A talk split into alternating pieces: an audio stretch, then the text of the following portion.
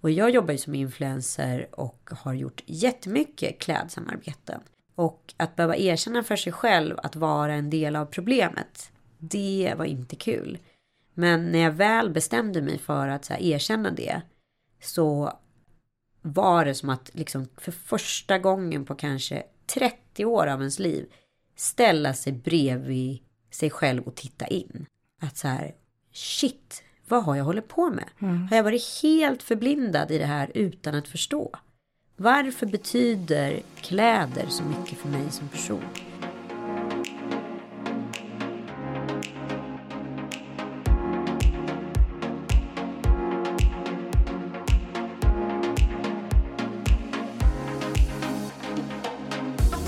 Välkommen till Inte bara kläder, en podd om klädstil och identitet där kända eller okända gäster får svara på varför de klär sig som de gör.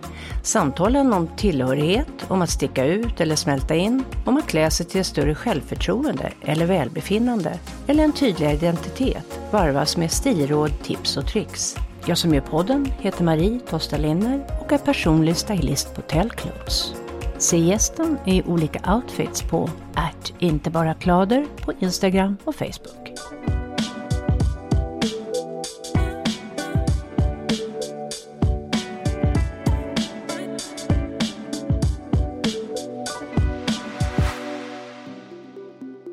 Gäst i poddens fjortonde avsnitt är Anita Clemens, digital entreprenör, poddare och influencer, född 78. Anitas stora modeintresse väcktes i mammas garderob och tog sedan vägen genom en rad ytterligheter. Från funktionella plagg i den lilla bruksorten till statusmärken i Kullavik till alternativt mode i Strömstad där statusmärkena var ett absolut no-no. Till resan till Paris som blev startskottet till hennes långa shoppingberoende. Hennes uppvaknande kom i samband med FNs stora klimatrapport 2020 Klimatångesten slog till och växte sig allt starkare och Anita började ifrågasätta både sitt eget shoppingmönster och den konsumtionshets hon uppmanade följarna till genom alla hennes retail-samarbeten som influencer. Hör Anita Klemens berätta om hur hon steg för steg gled in i ett shoppingmissbruk som sedan eskalerade för att till slut, alldeles nyligen, leda fram till ett tre månaders totalt köpstopp och en förändrad inställning till både den egna konsumtionen och andras. Nu uppmanar hon fler influencers till att ställa om och här i podden tipsar hon om hur vi kan komma ur ett shoppingmissbruk och gå från en i det närmaste medvetslös shopping till medveten.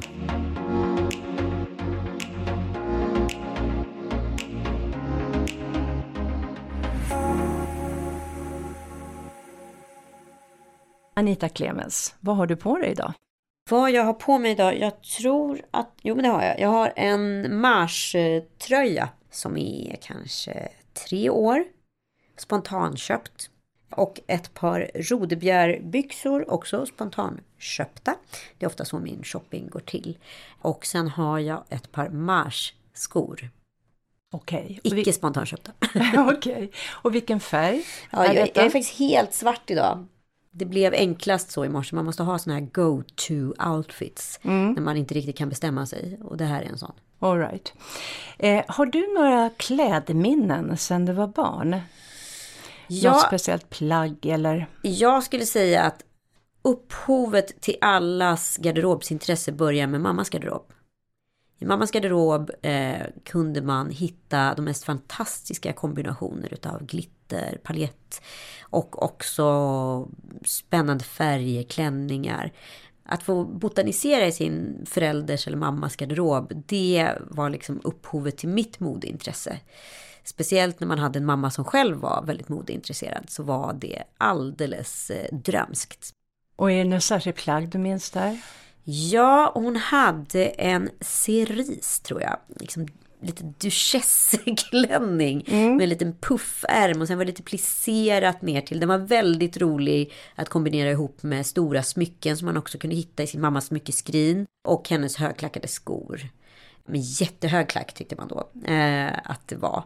Och de, de, den klänningen har åkt fram många gånger och har fått illustrera allt från Bobby Socks tror jag till Barbie. När man har lekt olika lekar. Så där någonstans började väl klädintresset. Sen växte ju jag upp, jag är född 78, så jag växte upp under det glada 80-talet. När vi gick från, liksom, vad ska jag kalla det för, polan och pyret eh, randigt och, och funktionellt till liksom prassliga, hopplösa material. Ballongkjolen ska man inte glömma bort. Eller Axelvads midjekorta kostymer. Eh, och boleros var ju väldigt inne, som sagt. Och jag kommer också ihåg min, mitt liksom första liksom egna modeinköp. Det var eh, en, en skinnkeps eh, som jag köpte på Reeperbahn i Hamburg. Väldigt mycket pengar. Och ett par små sådana här, liksom, kommer ni ihåg Jesse Jeff som var med i Fresh Prince? Han hade alltid så här supersmå runda glasögon.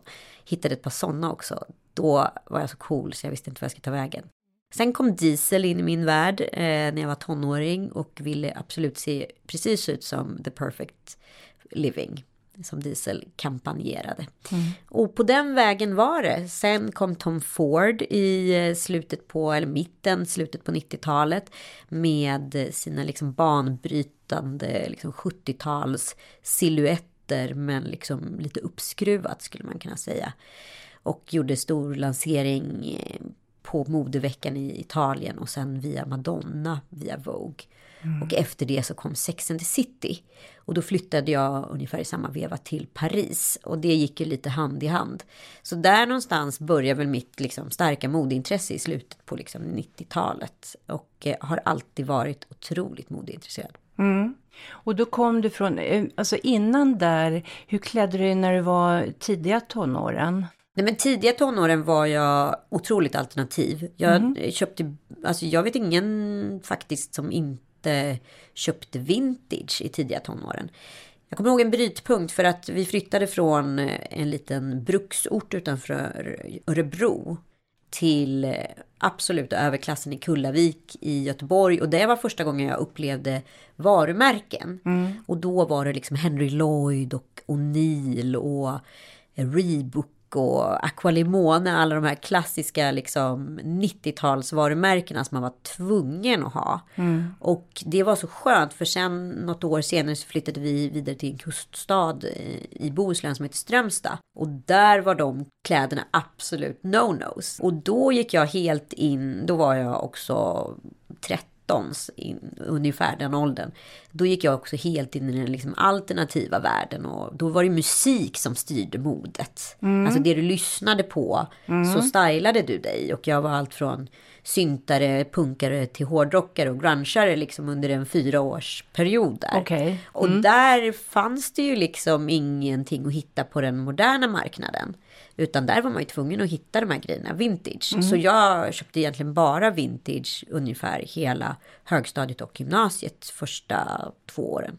Mm. Så så såg det ut. Okej, okay. all ja. right. Mm. Så det var det liksom väldigt tvära kast mellan liksom ja, funktion, eh, styla sig enligt eh, musikindustrins normer till liksom high-end fashion till liksom fast fashion.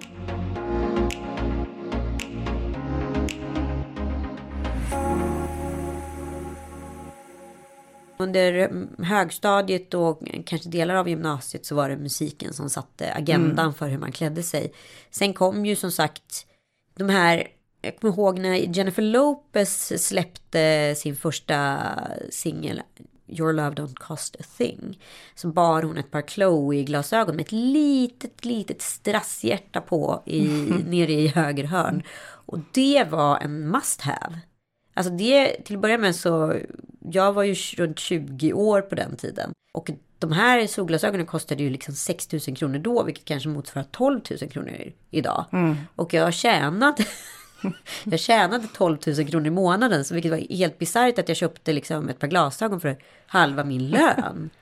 Och på så sätt såg det ja. ut. Och liksom, jag var verkligen ett fashion victim när jag flyttade till mm. Paris. För att då var jag helt besatt utav märkesprylar. Mm. Köpte bara liksom Gucci och Chanel och eh, Louis Vuitton. Fast jag absolut inte egentligen hade råd med det här. Men jag jobbade extra på restauranger, brände studiebidraget och liksom bara... Det var liksom som ett... Jag hade en bokhylla som var liksom full utav dyra kläder som stod som liksom utställningsföremål. För jag var helt besatt utav det här.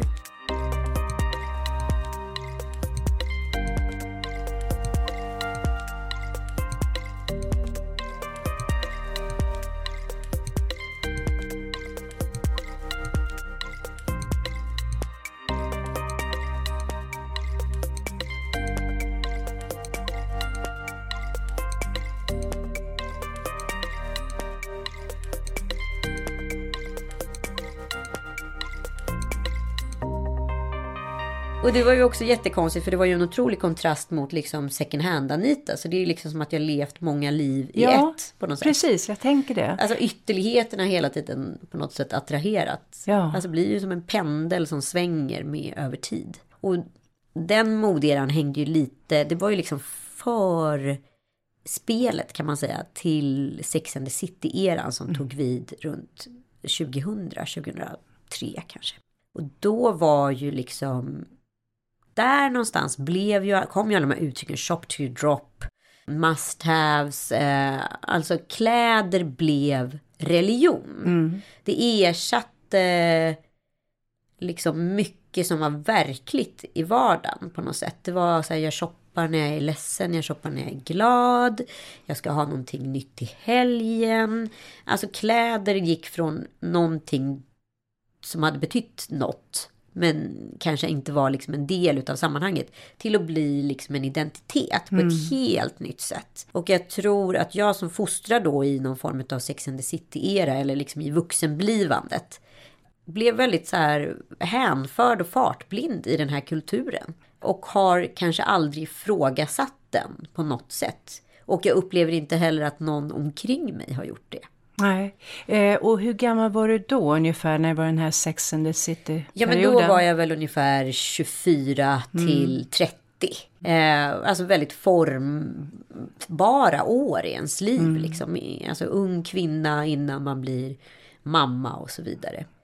Eh, idag då? Vad skulle du kalla din stil idag? Nej men idag är jag väl, jag har väl en väldigt bra garderob ska jag glatt erkänna. Det finns plagg där i, som är allt från liksom, ja, men nästan 30 år till relativt nya. Och jag försöker alltid köpa kvalitetskläder i den mån det går. Men jag har också efter pandemin halkat in i fast fashion vid flera tillfällen. Och eh, det som hände skulle jag väl säga under pandemin, det var väl att vi slutade gå i butiker. Det blev den här e-handelsboomen. Men vi började köpa hem grejer, vi skickade tillbaka grejer som var en storlek fel. Vi kanske skickade tillbaka grejer som inte passade eller som var ett spontanköp som vi kanske ångrade ett par dagar senare.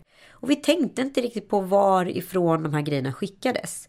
Och min, mitt stora uppvaknande började ske i samband med FNs klimatrapport som släpptes, jag tror det var våren 2020. Där jag mer eller mindre fattade att det är kört.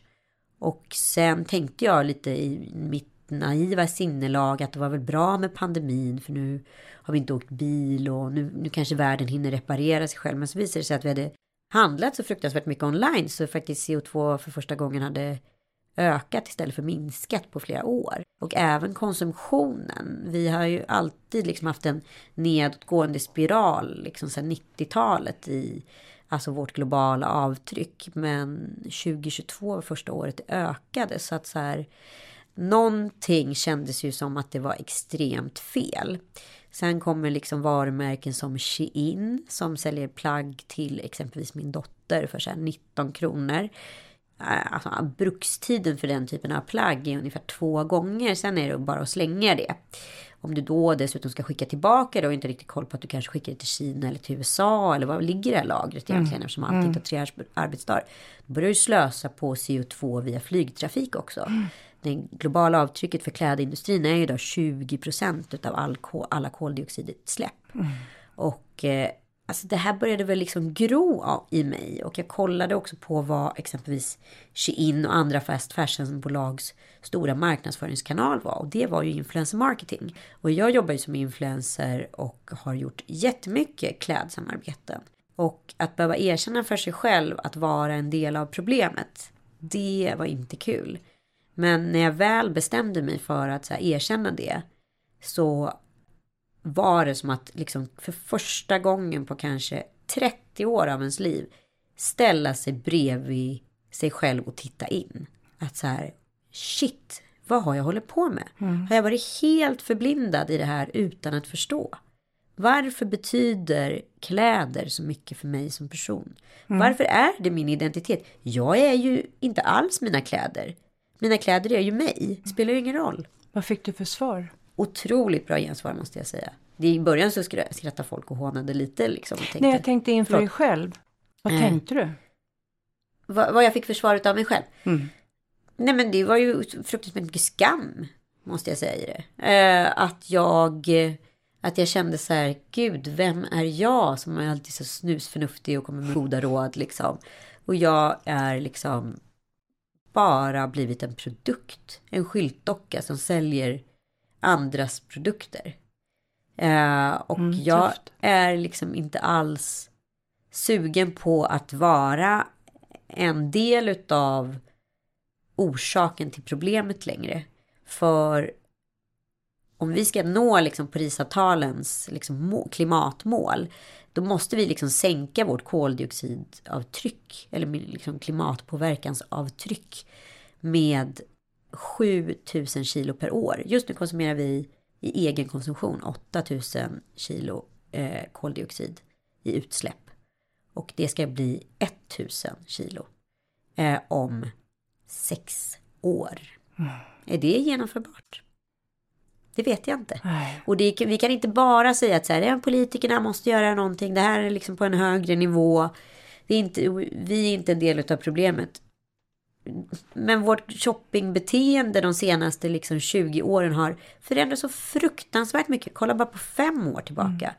Jag vet också när klädbranschen, det vet väl du som har jobbat inom klädindustrin i väldigt många år, hade en höst och en vårkollektion. Idag är det upp till 12 drops per år. Jag har jobbat med kända varumärken både för, framför och bakom liksom, och vet också hur många märkeskläder som liksom finns i lager som bara bränns. För att det är en liten söm som har gått i loggan. Absolut inget fel på plagget men du får inte sälja det på rea och du får inte skänka bort det för att då, då devalveras varumärket. Så det ska bara brännas och det här är så jävla risig industri, förlåt. Så Mm. Ja, men det är det ju. om vi inte synliggör det här då och kan vara, liksom, våga så här, säga så här, hej, jag är också en del av problemet. Jag både e-handlar och går i butik hela tiden. Snälla, våga vara ärliga med det här och säg så här, jag ska göra, om jag inte handlar på tre månader, drar jag ju ner mitt klimatavtryck med 25 procent. Det är ju jättebra, det är ju åtminstone en start. Och måste jag ha så mycket kläder? Vad, vad ska jag ha allt till? Exakt. Och vad är det som driver oss när vi shoppar? Precis, vad är det som driver oss Vad när vi är shoppar? det som driver oss? Ja, men för mig kan det ju vara allt från att jag, det har gått bra på jobbet till att jag är lite ledsen till att jag har PMS. Det är mycket till att jag kanske vill ha en viss look på en fest. Det är väl oftast det som är vanligt liksom. Men hur många palettkjolar kan jag ha? Hur stor garderob har du om du ska räkna garderober? Eh. Eller meter? meter.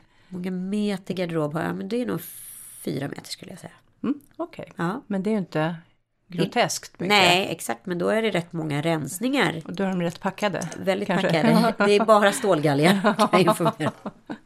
eh, nej men, och det rensas rätt ofta och skickas till återvinning.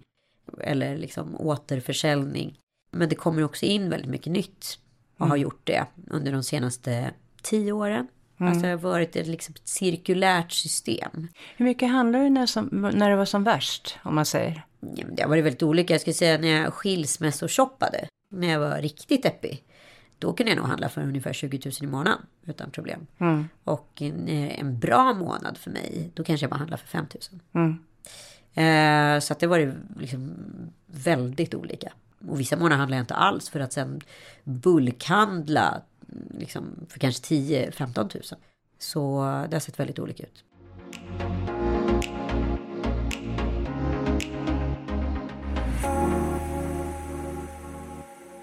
Och när, när fick du den här idén till köpstoppet? När började ditt köpstopp? Nej, det började faktiskt... Det har väl vuxit sig fram under tid, eller liksom en liten klump i magen. Men efter julafton som vi sa, nu ska vi inte ta i och köpa för mycket. Så var det liksom som vanligt alldeles för mycket julklappar och det första barnen säger dagen efter julafton är så här. Ah, det här ska jag skriva på min önskelista till min födelsedag. Det har liksom gått 24 timmar och jag inser så här. Istället för att bli arg på dem så blir jag arg på mig själv. Jag bara, jag har liksom instiftat i dem att det finaste man kan få, det är att få grejer. Det är liksom, jag har skapat en kult i att det här är lika med lycka. Om inte jag bryter det här mönstret för dem och för mig, vem ska göra det då? Det här kan inte vara liksom det enda. Nej. Är hela familjen inblandad i det här köpstoppet? Ja, alltså min sambo har faktiskt bara handlat vintage de senaste tre åren. Eh, barnen är absolut drabbade av mitt köpstopp. För att nu är exempelvis min son vuxit ur sina byxor. Och jag så här, shit, jag måste ju typ ställa i frågan i klassgruppen. För att jag har ju sagt att jag inte ska köpa någonting. Mm. Att så här, han måste ju få låna ett par byxor då. Mm. I två månader innan jag kan köpa ett par. Och när jag ska köpa ett par så kommer jag köpa ett par vintage. Så ja, det är liksom, det är klart att det kommer med liksom riktiga utmaningar. Eh, Mm. jag var i London i helgen. Eh, och liksom, där är ju, det är ju en modestad och en klassisk egentligen shoppingresa eller vad man ska säga. Och Mm. inte köpa någonting, det var också en utmaning. Du Eh, måste fått mycket tid över till annat. Det fick jag. Och jag kände också att nästan mig stressad i varuhusen. Det är klart att vi gick in i varuhusen och kollade för att det, det vill man ju göra. Man vill bli inspirerad liksom. Och det finns ju massa andra grejer att kolla på i varuhus förutom kläder. Men jag kände att jag fick eh, nästan så här eh, hög puls. För att jag var så här, jag vill inte vara här inne. Och ibland, alltså mode kan ju vara fantastiskt och kreativt. Och liksom som konstverk. Men det kan också vara jätte, jättedumt. Ja, och, och stressar oss till att vi måste ändra oss hela tiden. Vi Exakt. måste förnya oss hela tiden. Så vi landar ju aldrig, utan vi ska hela tiden vidare. Precis, och sen så ser jag liksom att samtidigt som det då är vårnytt, så två galgar bort så är det redan sales på någonting som var inköpt två månader tidigare. Och jag var så här, men det är så sjukt att det liksom blivit en sån vansinnesindustri liksom. Finns det inga liksom regelverk, stora moderåd som kan säga så här, hej, vi ska bara ha två kollektioner per år. Punkt. Ni får inte släppa tolv kollektioner. Vad är grejen? Visst får ni tjäna pengar och vara lönsamma, men det måste finnas, liksom, ni måste också betala för hela, alltså allt vatten som används vid ett par jeans exempelvis. Det är ju alltså tusentals liter för att ta- tillverka ett par jeans. Och eh, ni måste, vad heter det, ta betalt för allt. Kostar saker 19 spänn, ja men då har du inte betalat för liksom ens en, en, en, en knappnål. Nej, och inte någon lön till Nej. den som faktiskt sydde det. Exakt, och det är väl det också. Så förutom de liksom klimataspekterna så är det ju också så här de humanitära aspekterna i det. Att så här, folk som jobbar för de här fast fashion-bolagen de lever på under existensminimum. En, liksom en, vad ska jag säga, den lägsta lönen i världen som anses vara en rimlig lön är 1500 kronor per månad, vilket är extremt lite pengar. Eh, Det ska skattas på det här också. Men de som jobbar för fast fashion-bolagen de får 750 kronor i månaden. Så de kan inte ens försörja sina familjer. De måste jobba på flera ställen. Så att det här är ju modern typ av slavhandel. Och det här ska liksom rättfärdigas för att någon ska bära en topp för 19 kronor. Det är inte hållbart.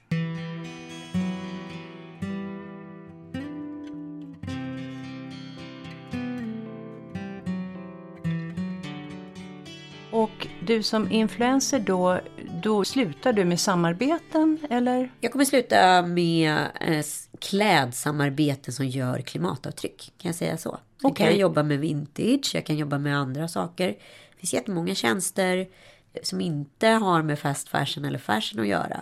Som eh, man kan jobba med. Och var någonstans i den här processen befinner du dig nu? Men nu är jag på vecka sju utav 12 i den här utmaningen.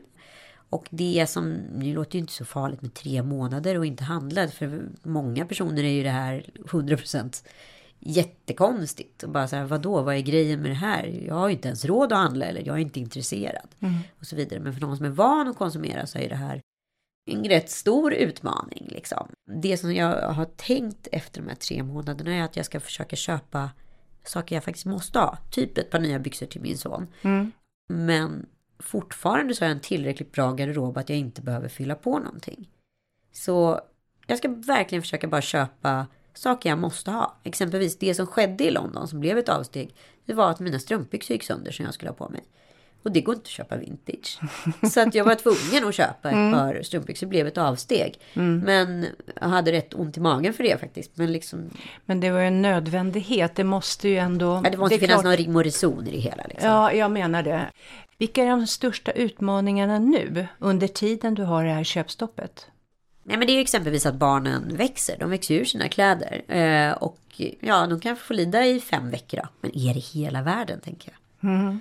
Ja, eh, precis. Vi ska ju inte lida. Så som vi lever nu, hela samhället bygger på att vi inte ska lida en sekund. Utan vi måste liksom åtgärda det ena eller det andra hela tiden. Ja, och då ingår ju shopping också. Ja men precis. Det är liksom mycket, som, mycket prat om så här, psykisk ohälsa i samhället. Så här, men jag undrar också vad så här, barriärerna är för att inte lida idag. Och de Exakt. är väldigt mycket liksom tunnare än vad de varit historiskt. Liksom. Det tror jag också. För att vi ska vara så otroligt tillfredsställda på alla fronter hela, hela tiden. tiden. Ja, och vi är ju ett knapptryck från allting. Ja. Vill vi se någonting då trycker vi på en knapp. Vill vi köpa något trycker vi... Alltså det, det är någonting som... Eh, tålamodet har ju inte direkt någon träning. Nej, och en grej som jag märkte som ett beteende som skedde kanske strax innan pandemin eller under pandemin. Det var att jag kunde ligga på nätet nätterna. Alltså innan jag somnade och trycka hem lite plagg. Och sen så somnade jag. Och sen hade jag glömt bort det där en vecka senare när plaggen dök upp och var så här. Nej men de här, vad fan har jag köpt? Wow. Och liksom då skickades ju det tillbaka. Vilket jag nu också mm. fått reda på. De har nog inte skickats tillbaka, de har bränts. Ja. Eh, för att det, ja, det är så det går till. Punkt. Mm. Liksom.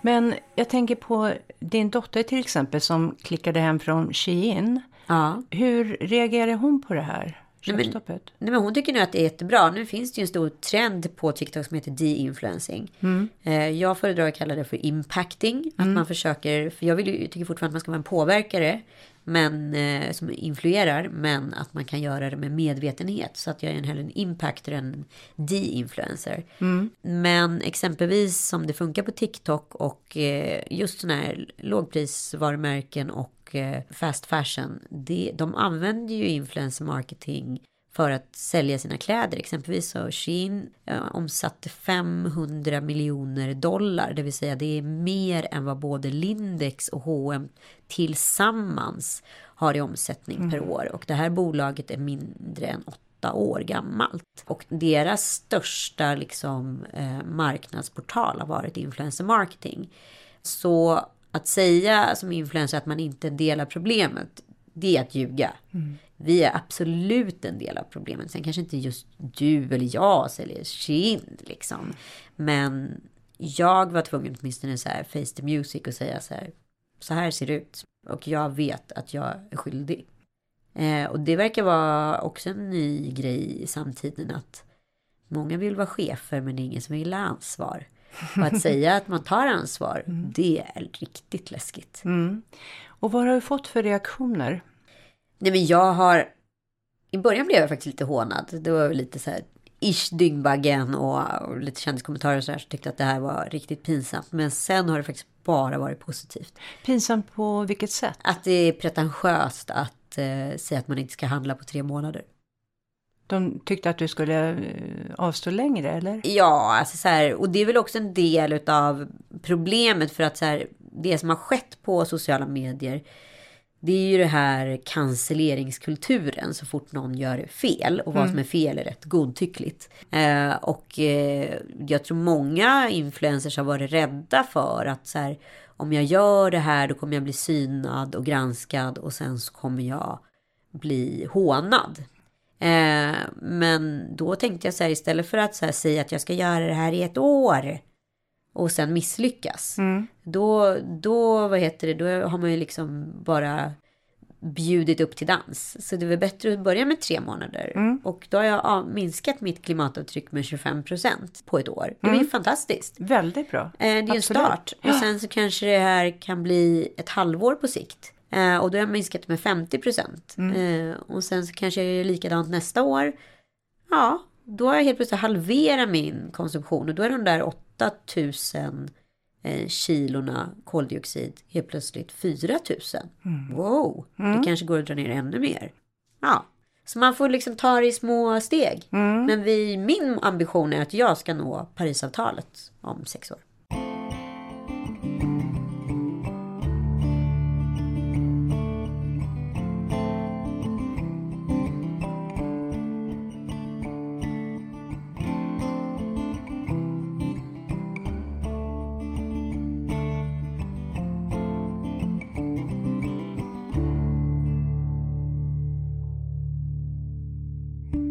Har du fått liksom abstinens? 100 procent. Och hur yttrar sig den? Eh, nej men det var ju jättetydligt i London. Att jag så här såg så här, åh gud vad snyggt, den där vill jag ha. Åh gud vad snyggt, det där vill jag ha. Men sen så inser jag, vilket jag också upptäckte när jag verkligen så här inventerade min garderob. Att det finns tre till fem randiga tröjor i alla samma modell, i samma snitt. Exakt, bara inköpta med olika tid, exakt samma färgsättning. Jag har, hade jag åtta par svarta jeans i olika modeller. Eh, jag har exakt likadana skjortor, kanske tiotal. Det, och när jag köper då kläder, då köper jag ju oftast kläder som redan ser ut som sådana kläder som jag har. Så jag har ju redan hittat min stil. Ja. Och då är ju frågan så här, måste jag köpa ett nytt plagg som ser ut som någonting jag redan har? Eller kan jag styla om det jag har hemma? Jag tror att det, det kan vara lite så att vi är lite lata. Och det, Extremt lata. Ja, och det hänger och, upp med de här knapptrycken bort hela tiden. Exakt. Och när vi har köpt ett likadant plagg som vi har hemma, då blir det fräscht. Så då får vi ihop de här outfitsen.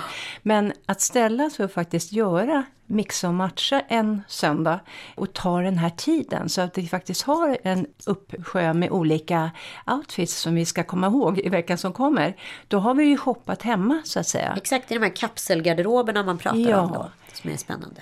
För min egen del så, så eh, är det ofta att när jag shoppar något och just upptäcka att jag har det hemma, då var det för att jag såg en bild, en outfit där det var tillsammans och just det, jättesnyggt med de där stövlarna och den där, mm. och bra, då har jag en idé. Men jag kunde gjort det i min garderob. Ja, exakt, och den kanske inte hade sett exakt likadan ut, men ärligt talat så så här, det blev ett typ nästan bättre ibland och ibland blev det inte samma sak, men okej, men då ja. är det väl inte hela världen. Och jag tror att så här, vi har liksom, sen den individualistiska eran så har vi liksom själva blivit vår egen gud i och med att vi har slutat trott på Gud och blivit sekulariserade. Vi har höjt upp oss själva och jag tror att ju mer tid vi lägger på att fundera över jaget, ju mer tid lägger vi på ångest, ängslan, oro och ju mer behöver vi för att boosta det här. Så vi alla går runt som någon konstig liten kejsare utan kläder, fast med kläder. Eh, och det är ingen som ser någon människa på grund av vad den har på sig. Alla ser ju människor på grund av vilka de är. Och de människorna jag känner som i alla fall är sina kläder upplever jag personligen rätt ointressanta. I grunden så tror jag att här, mänskligheten är någon form av sökare. Alltså det är väldigt inprogrammerat i oss som art. Mm. Eh, och eh, ja, om vi, om vi kollar på alla liksom eh, stormakter eller högkulturer. Om vi börjar med liksom inka till egyptierna. Och vi är ju också en ny typ av högkultur. Alla de har ju gått under genom mm. någon form av eh, alltså icke självbehärskning. Mm. Eh, så att så här, jag vet ju att vår art i mänskligheten, alltså vi som lever nu, vi kommer ju dö ut på grund utav eh, vår konsumtion. Mm. Det är ju, jag är inte troende överhuvudtaget, men det är en intressant teori i Bibeln som ändå skrevs för 2000 år sedan, att mammon skulle förstöra mänskligheten. Mm. Eh, och eh, till och med Stephen Hawkins har ju pratat om att AI kommer förstöra mänskligheten. Då är liksom slutet, för vi är i en sluttamp utav vår art. Mm. Nu är frågan om hur långt bort vill vi putta slutet? Mm. Mm. Hur nära, vill vi att det ska ta 30 år eller vill vi att det ska ta 300 mm. år? Mm. Jag tycker att det här är jobbigast för att man själv var barn och känner att så här, jag har svårt att svara till dem och säga så här, mamma ville bara ha en ny outfit till en fest. Jag är ledsen, men det var värt det. Liksom. Mm, mm, exakt. Det är ju hemskt. Mm. Men så här, det kommer ta slut. Frågan är bara hur fort vi vill att det ska göra det.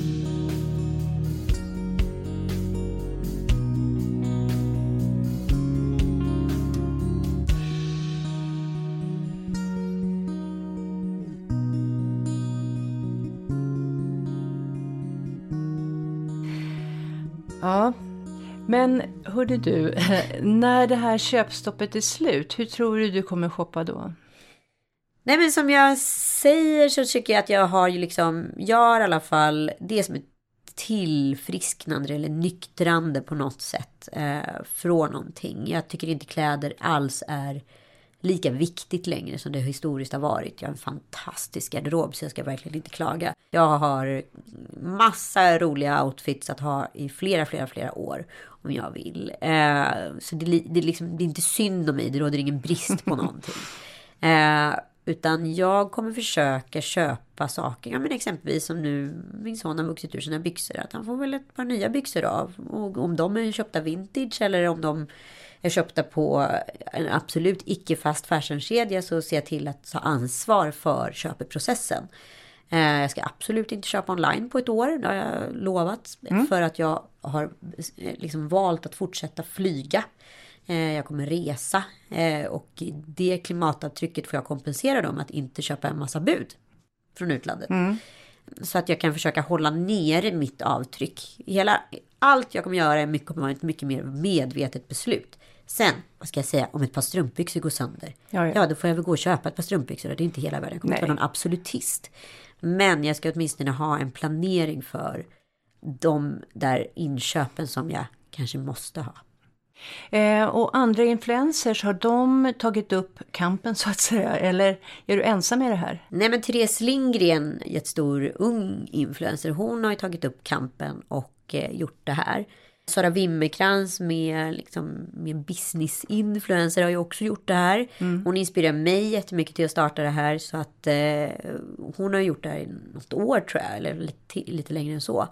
Och jag tycker att det är jättebra att se. Men man skulle ju verkligen vilja se exempelvis Bianca Wahlgren, eller förlåt Ingrosso och Pernilla Wahlgren som jag såg. Köpte 39 blusar i något eh, Wahlgrens värld avsnitt och liksom där mycket utav narrativet är att konsumera. Och att liksom det som har skett, jag tycker liksom Wahlgrens var ett otroligt underhållande roligt program.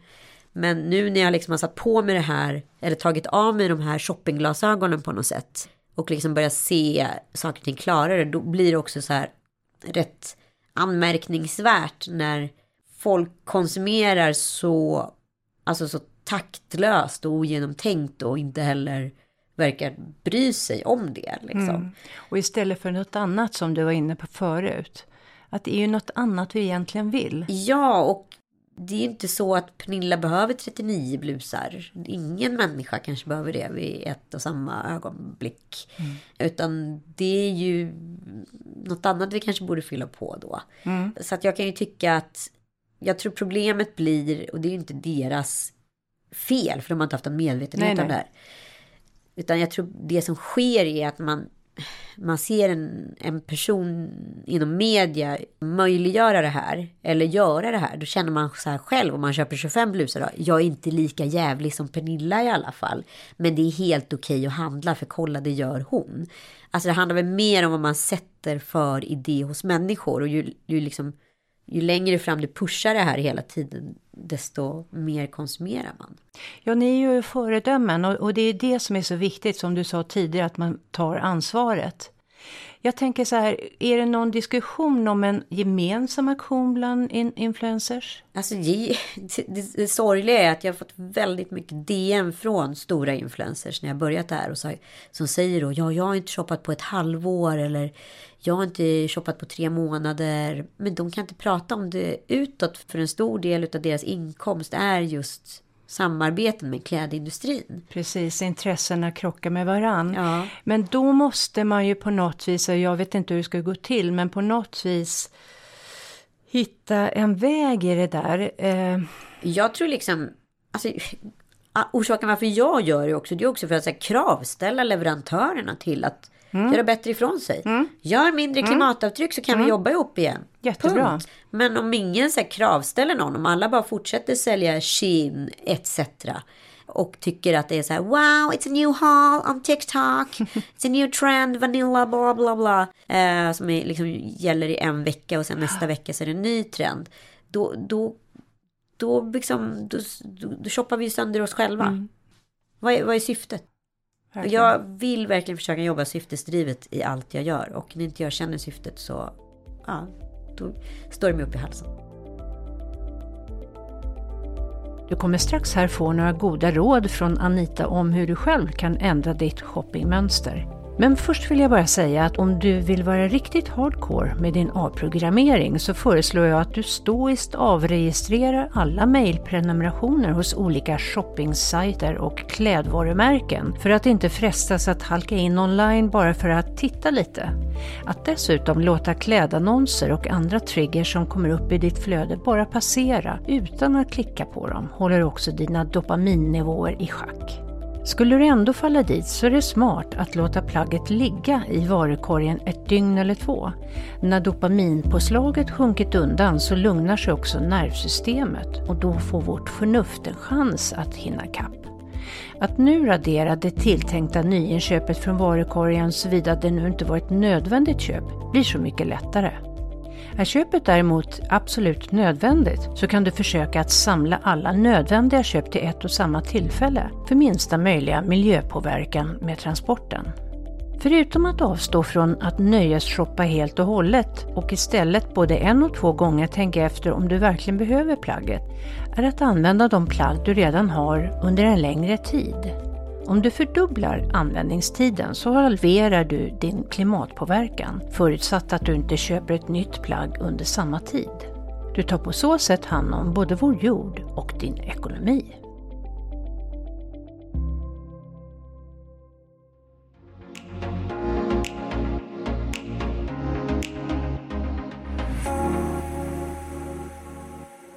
Vad är ditt råd till andra shoppingmissbrukare? För jag får kalla dig det va? Absolut. Mm. Vad kunde du ge för tips?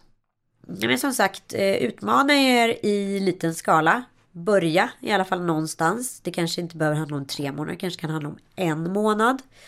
Det kanske kan handla om att se över sin garderob och se om det du faktiskt gick ut och kollade på i helgen eller när det nu var, om det är någonting som påminner om något du redan har hemma. Eh, är det det? Behöver du verkligen ha det? Kan du göra om ditt tankesätt från must haves till måste ha på något sätt? Kan du Vad gör det för skillnad i det? Ett must have är ett känslomässigt behov. Under tiden ett måste ha är ett praktiskt behov. Och kan man hitta, våga vara sann mot sig själv och känna så här, men fan, håller jag på att förhandla med mig själv här igen nu. Det där är ju ett must have, det vet ju jag. Mm. Du behöver ju inte ha den där då kanske du kommer en liten bit på väg. Jag mm. tror att ja, men, som shoppingmissbrukare får man ju ta det här i små steg. Liksom. Jag tror absolut inte på någon absolutism överhuvudtaget. Men jag tycker att för mig har det varit väldigt bra att göra det som en tre månader som en typ diet. Eller liksom, alltså verkligen en utmaning för att så här, träningspassperiod. Alltså på något sätt mm. liksom få upp tävlingsmomentet i det. För det är ju sånt som jag går igång på. Mm. Liksom. Så man får väl hitta sitt sätt liksom, baserat på vem man är som person. Mm. Det finns ju många människor som inte tycker om att tävla. Så då kanske man får göra på ett annat sätt. Mm. Och sen det här att det är faktiskt inget farligt att bära samma kläder. ganska ofta. Vi har ju invaggats i att vi måste ha något nytt. Vi kanske kan titta lite på den, att det är inte är så viktigt att vara förnyad hela tiden. Nej, och jag kommer ihåg när vi började för kanske 12-13 år sedan som alla var då bloggare hette det väl. Mm. Eh, eh, och då var det ju så att vi hade bloppisar, vi sålde liksom våra egna grejer och bytte kläder med varandra och bjöd ibland in liksom externa personer att få handla och det var liksom en, en slags så här gullig byteshandel. Mm. Till att klipp till liksom tio år senare så har alla de här influencersna som var då bloggare då egna varumärken inom fast fashion och omsätter miljoners miljoner på att sälja plagg till sina följare. Att vi gick från någon form av byteshandel till industri på rätt kort tid. Mm. Det, det, det säger någonting om hur ytlig och också läskigt snabbt den här branschen går. Mm, och penga... Ja, pengasuget där ute mm. är ju enormt. Mm. Och det är, finns ju bara uppenbarligen en väg som är uppåt framåt. Och eh, ju mer cred du får på tidningar eller media som typ Breakit eller Dagens Industri, att allting bara är liksom en framgångssaga i pengar. Att vi har blivit så liksom helt uppslukade utav mammon återigen. Liksom, så att vi mm. har slutat sen navigera vad som är bra. Det känns som att alla helt plötsligt ska göra en exit innan man är 35. Och sen ska mm. man vara liksom ekonomiskt safe och happy och så behöver man inte tänka mm. så mycket mer på det. Det, men jag, jag bara säga, det, det är ingen bitterhet överhuvudtaget utan det är mer bara så här shit vad fort det gick. Mm. Och jag upplevde i alla fall inte att jag så här hann reflektera ens. Nej. Det bara gick från något gulligt till något rätt stort, läskigt. Ja, ja, vi har ju blivit fartblinda. Helt klart. Och med det sagt så vill jag ju bara säga så här, nej jag är inte emot kvinnligt entreprenörskap eller någonting utan jag bara tänker att så här, wow vi hittade en kanal och folk har jobbat stenhårt för sina liksom följare. Men det blev också väldigt lätt att påverka väldigt många människor på rätt enkla sätt. Mm. Och i, vi kunde inte hantera det. Alltså vi, vi visste inte vart det skulle landa. Nej, Nej, nej, och det vet man ju sällan. nej precis. Ja men, ja, men som exempelvis min dotter Penny, vi gjorde liksom en låt med henne när hon var fem år gammal och tyckte att det var en lite gullig grej och det blev liksom en kioskvältare som tog vägen. Alltså vi hade ju ingen aning om det när vi började och det är säkert samma för många av de här influencersna också att så här, vi startar någonting och ser vad som händer och så bara exploderar det och man mm. förstår ingenting. Ja, det är dags att dra i handbromsen. Så är det ju.